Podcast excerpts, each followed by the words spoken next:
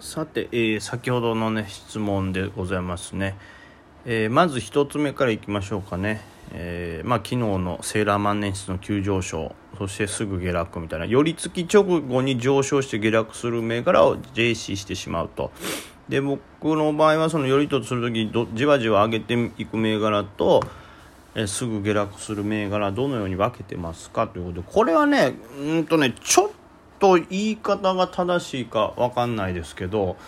分からないんでちょっと別のトレードとして捉えてるというか、まあ、例えば寄りの瞬間ガンって入るじゃないですか。で、えー、これまあいろんな場合あるけどま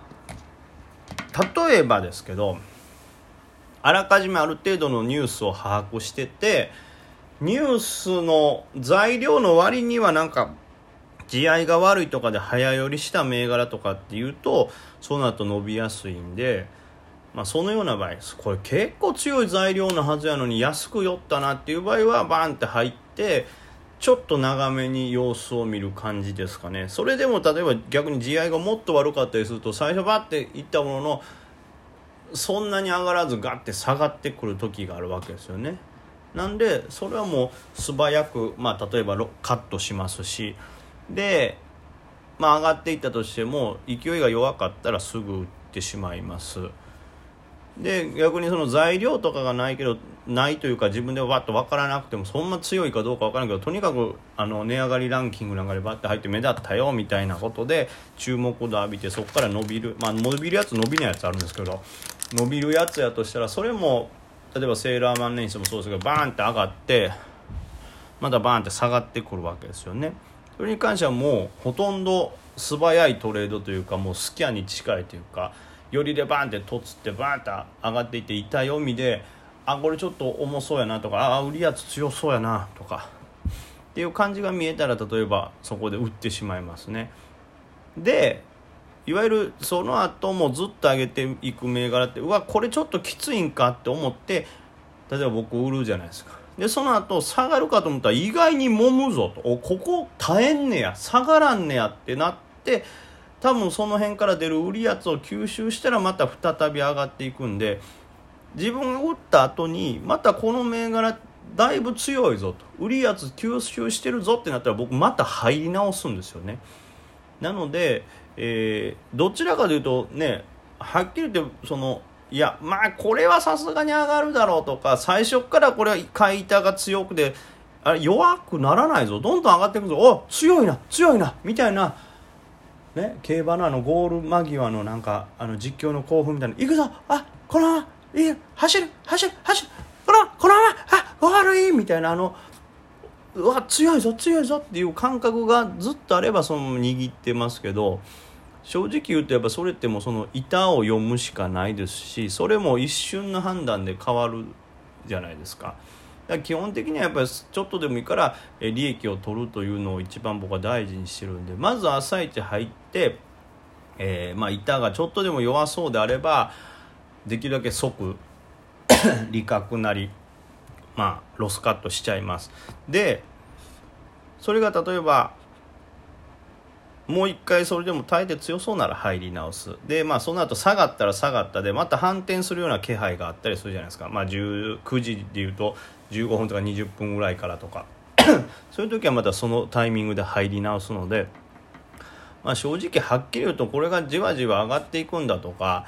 えー、これはすぐ下げるなっていう銘柄も入って板を見ない限りなかなか判断も最初の時点じゃつかないんで。はい、板を見ても判断するだけですであとはもう弱かったら切るしまた強くなったらすぐ手のひら返して入るしみたいなことをしてますかね。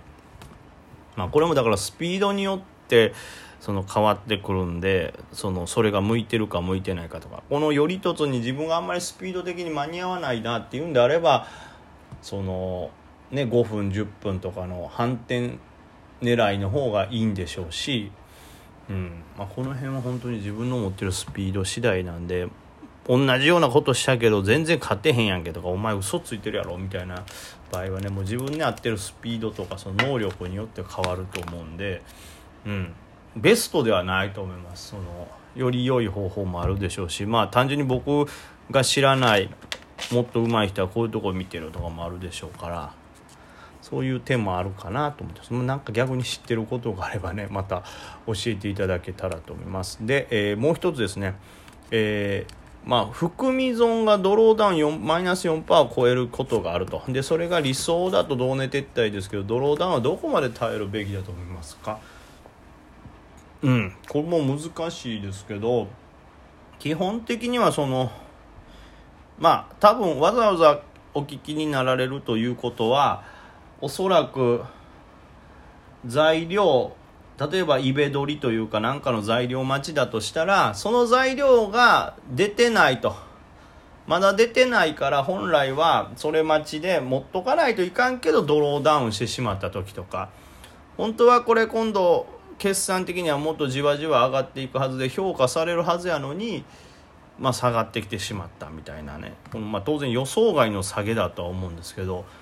まあ基本はあんまり僕は変わんないですかね。その例えば決算またぎであるとか、えー、イベドリなんかの材料待ちっていうんであればそれが出る時以外は基本的には持ってると思います。あんまりドローダウンの幅は関係なくというか。ただもっと安く買えそうな時は一旦手放すと思うんでこれがまあ僕小型株が多いんで板が薄かったりするんで逆に簡単に手放してしまうと次買い戻す時にすごい損したりするんでなので僕はそういう、まあ、しっかり結構何て言うんですかねイベドリの材料が出るとか決算っていうとこ目標まではしっかり持ってることが多いんですけどでまあドローダウンしたとしてもちょっと買い増していくっていう形になるんですけどもしこれがまカットするタイミングだとしたらまあよくあるサポ割れであるとかこれちょっと待ってこの気配やったら明日も探しそうやぞとかこのなんかなんでしょう今日の板配置だとまた引けでもっと安く買えるかなっていうなんか自分の中の確証に近い信頼度が高い感覚であれば逆に僕何パーセントの時でも一旦売ったりはします。それもさっき言ったように板の厚さによるんで買い戻すのがちょっと難しい銘柄だとできないですけどまあこのぐらいの板の厚さやったらま買い戻すことはできるしこのチャートの感じならおそらく今日そして明日の寄りとかは下げてくるだろうみたいな時ははい一旦手放したりします。まあそれと同じ理由でだからサポートラインはあった時なんかはまあ翌日戻ってきたらいいですけど戻らずにもう一回下げたりすることがありますからそしたら下がったところで拾った方がいいかなと思うんで、まあ、基本的にはテクニカルとかでちょっと短期では下げそうな時は判断して売ります。あんまりドローダウンの額とかの率では考えてないですけどただそれでも例えば全部持っててあまりにもドローダウン厳しいなっていう時はよほどまあもちろんテクニカルが先です。テクニカルがしっかりしてりゃ手放しにくいですけどなんか例えばサポートラインとか反転のところがこう何本もあってこの下例えばここもサポ引けるしこの下もサポ引けるしみたいな。でもまあだからどこで止まるかうんどこまでなんていう落ちるかわからんみたいな状態やとしたら例えばどうでしょうね。うんドローダウン。まあ 10%7% とか8%ぐらいで一旦切る可能性がありますね。まあでもこれはもう本当どっちかというとその何パというドローダウンの率で調べる本当は判断するべきではないのかな、まあ、最終手段だと思うんですよ。本当緊急避難に近い形だと思うんでそのパーセンテージでの逃げは。なので基本的にはテクニカルで判断しますしうん。まあ、どうしてもこのあまりにも自分のこの例えば決算期待というか、まあ、例えば高決算出て見直しが入るやろみたいな理由で買ってる時だと全然上がらんかったら僕の決算の読み方が間違えすぎてたんかなっていう判断になるんで切ってしまう時もありますけど、まあ、どれで買ったかっていう理由にもよりますし、まあ、テクニカルを含めてっていうのがまず一番最初ですかね。はいえー、続いてですねロケットの先端の先端のあおもろくなって書いて、これどういうことやろう？ちょどういうこと？どういうことやろうか？ロケットの先端の先端の。え？何？ロケットの先端の先端のって何のボケがある？ロケットの先端の先端。え？センタンシェンタンシャンタン？どういうことやねん。面白いかどうかの分からん手前で止まってるぞ。まあいいや。梅木さん小型株を専門にされている理由は何かあるのでしょうか？すでに回答済みの質問でした。すいません。ということで。まあ小型株が一番値幅が出やすいからですね。まあ、例えば材料が何か出たら問答無用の S 高になったりする時もありますし、まあ、例えば少しの材料でも跳ね上がりやすいですし。でまた、まあ、その分ガツンって前後とかも結構するんですけど。まあこれはなんていうんですかね。まず一番最初は資金が僕は少なかったんで資金量がね35万から始めてるんでそれの信用取引としても、まあ、かなりロットとしては少ないじゃないですか。そうなるとできるだけ値幅が出る銘柄であった方が効率が良いのでまず一番最初は、えー、小型株をメインでやってました。でだんだん資金量が今度増えるにつれて小型株ではさばけないようになってきたんで今は多少値傘株のちょっと大きいもんであったりとか、まあ、今まで小型と扱ってなかったまあ100億とか300億台みたいな時価総額も狙うようになってますし逆にもっとでかい楽天とかもちょっと触るようになってきましたけど、まあ、基本的には小型株の方が少ない資金帯の時は値幅が大きく出るので資金効率がいいので触ってました。であとはまあ小型株をずっと触ってることもあったんで大体こうどういう動きをするかっていうのがね1年ちょっとやればこうだいぶ体に染み込んでるんで、まあ、自分の中では戦いやすいということで読みやすいということで小型株は続けてます。これもまたどんどん資金が増えることによってまた新しいところも開拓していくとは思います。